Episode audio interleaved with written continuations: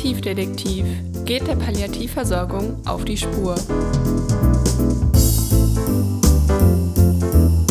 Herzlich willkommen beim Palliativdetektiv, dein Podcast rund um die verschiedenen Bereiche in der Palliativversorgung. Schön, dass du dabei bist.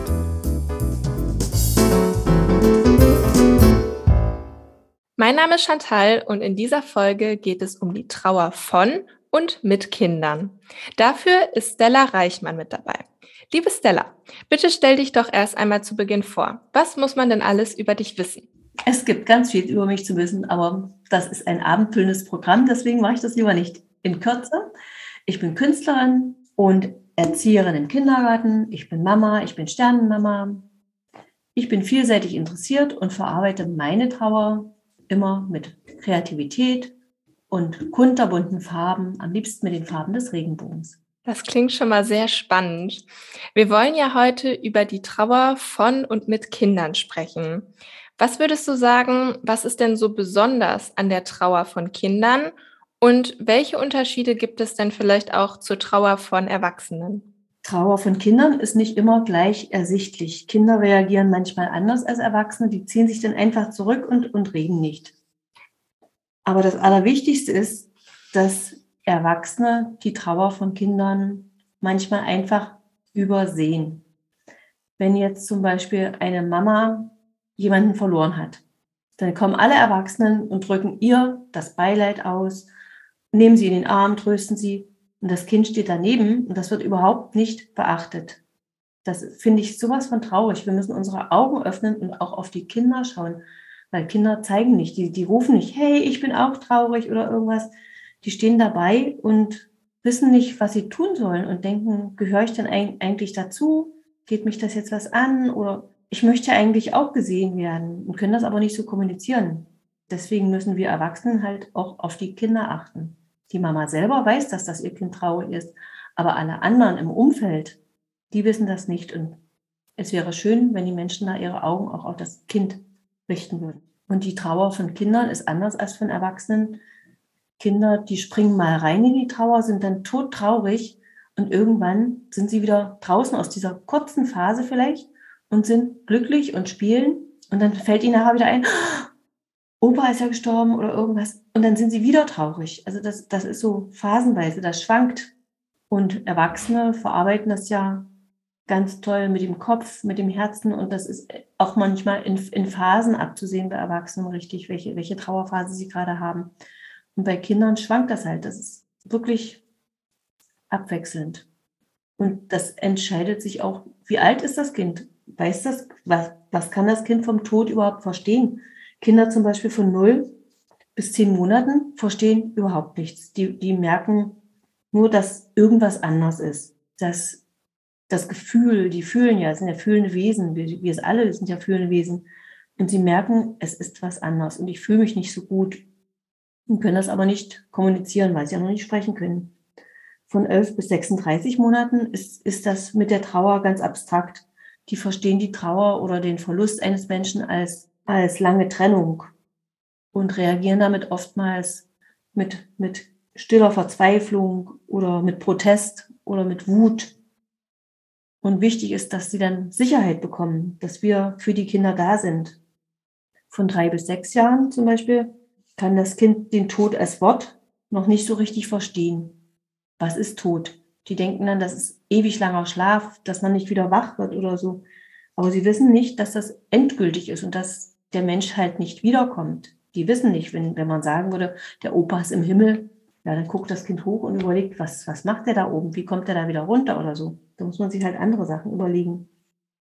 Und man kann mit dem Kind malen und zum Beispiel Bücher vorlesen. Man kann mit dem Kind zum Friedhof gehen und sagen, der Opa war ganz krank, sein Herz war so schwach, das konnte nicht mehr und sein Körper, der hat das wirklich nicht mehr geschafft zu leben und deswegen ist er jetzt gestorben. Aber in unserem Herzen lebt er weiter. Wir haben ihn ganz doll lieb und mit in Gedanken wird der Opa immer bei uns sein. Und wir können mit ihm reden auf dem Friedhof oder wir zünden eine Kerze an zu Hause und erzählen über den Opa. Und erst mit sechs bis neun Jahren verstehen Kinder richtig, was das heißt, tut. Sie haben dann ein ganz, ganz großes Bedürfnis nach Sicherheit und nach Liebe und nach Geborgenheit. Wenn die Kinder neun bis zwölf Jahre alt sind ungefähr, verstehen sie es rational richtig. Was ist passiert? Was passiert mit dem Körper nach dem Tod? Dann können die dann Fragen stellen, zum Beispiel, was passiert jetzt wirklich? Wo ist der Körper hin? Und wo ist der Geist hin? Dann stellen sie wirklich richtig tiefgehende Fragen, wo man dann selber als Erwachsener schlucken muss und erstmal selber sich die Antwort überlegen muss, wie erkläre ich dem Kind jetzt, was eigentlich passiert ist mit der Seele, wo, wo ist sie hin? Das bringt uns dann manchmal ganz schön selber in Bedrängnis, denn die Kinder, die trauern, haben ja auch Eltern, die trauern. Deswegen ist es gar, gar nicht so einfach für die Eltern, dann wirklich etwas zu finden, was sie mit dem Kind tun können. Deswegen ist es wirklich gut, wenn die Eltern sich dann Literatur oder Kreativität zu Hilfe nehmen und halt immer wieder drüber sprechen und das Kind einbeziehen. Und die Jugendlichen, die trauern schon richtig wie Erwachsene. Die sind schon in ihrer Entwicklung so weit. Aber da bei den Jugendlichen muss man halt aufpassen, dass sie nicht in die Rolle des Erwachsenen reinschlüpfen und Aufgaben übernehmen, die eigentlich gar nicht ihre Aufgaben sind. Dass wenn zum Beispiel der Partner gestorben ist, dass sie dann die Aufgaben des Partners übernehmen. Das mag eine Zeit lang gehen, wenn, wenn der Jugendliche die Mama unterstützt oder den Papa, wenn, wenn der Partner oder die Oma gestorben ist oder irgend sowas.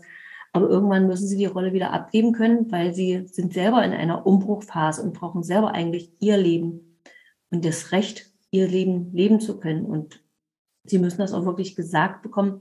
Kümmere dich doch bitte um dich, triff deine Freunde ohne schlechtes Gewissen. Auch wenn du traurig bist, musst du ganz wichtig deine Freunde treffen und mit ihnen sprechen. Und du darfst auch mal lachen und fröhlich sein. Das wollen die dann sich manchmal nicht gestatten. Aber eben, sie haben eben selber einen Umbruch.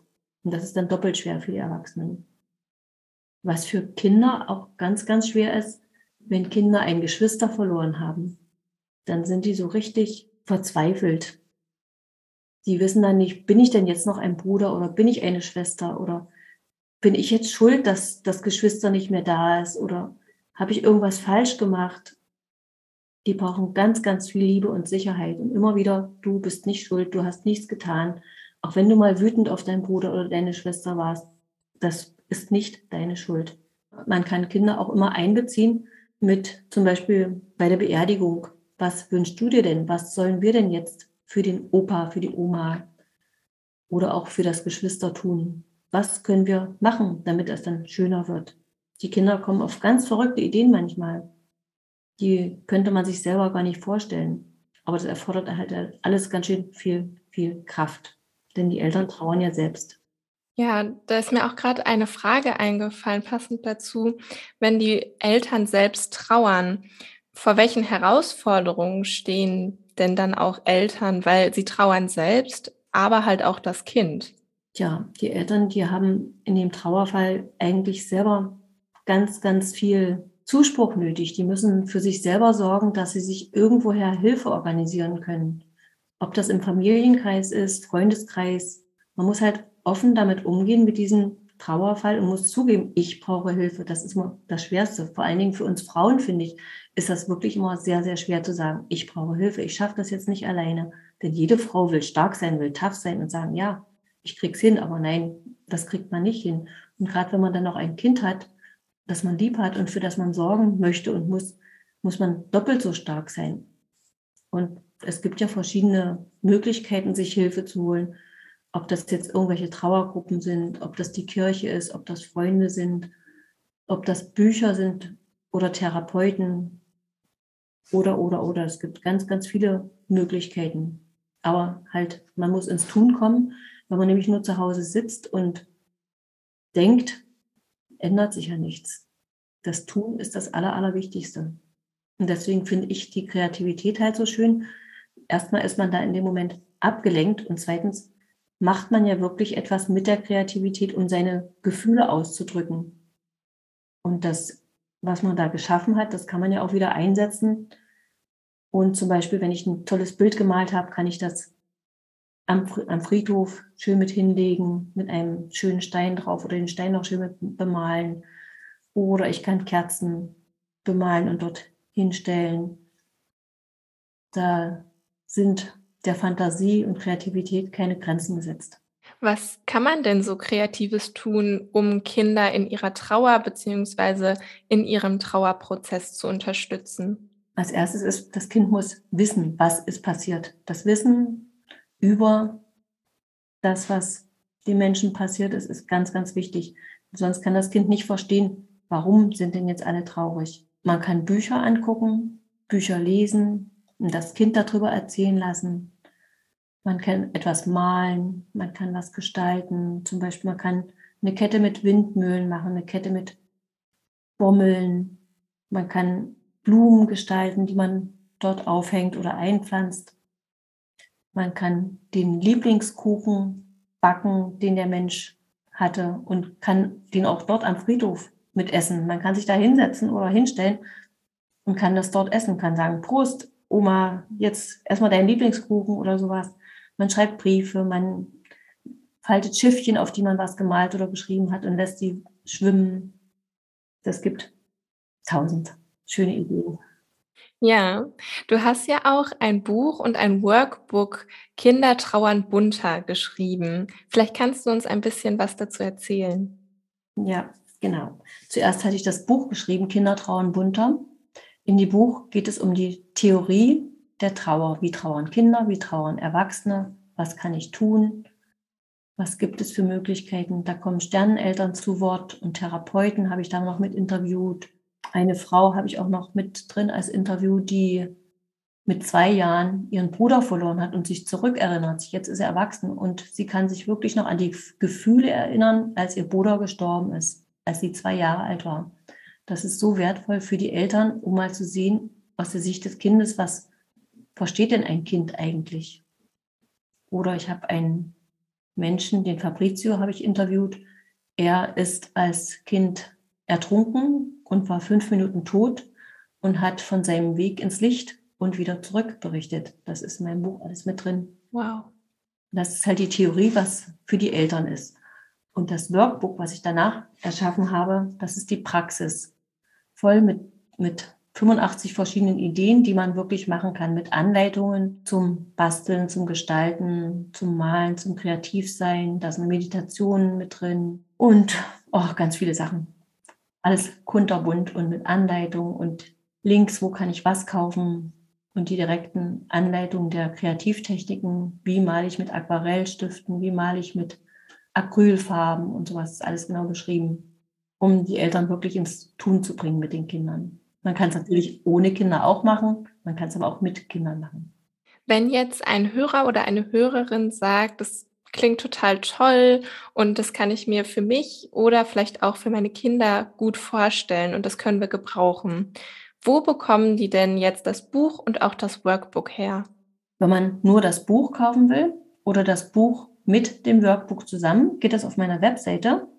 Das ist www.kinder-trauern bunter.de. Wenn man bloß das Workbook kaufen möchte, geht das nur über eine E-Mail an mich, weil das ist mit, miteinander verbunden sonst auf der Webseite, wo man es kaufen kann. Also bloß das Buch, das Workbook zu kaufen, gibt es auf info at kinder-trauern-bunter.de. Da schreibt ihr einfach eine E-Mail hin, ich möchte bloß das Workbook kaufen und ich schicke euch meine Kontodaten und ihr könnt das dann einfach überweisen oder per PayPal schicken und schon ist es auf dem Weg. Perfekt. Ich schreibe auch nochmal die Angaben unten in die Infobox.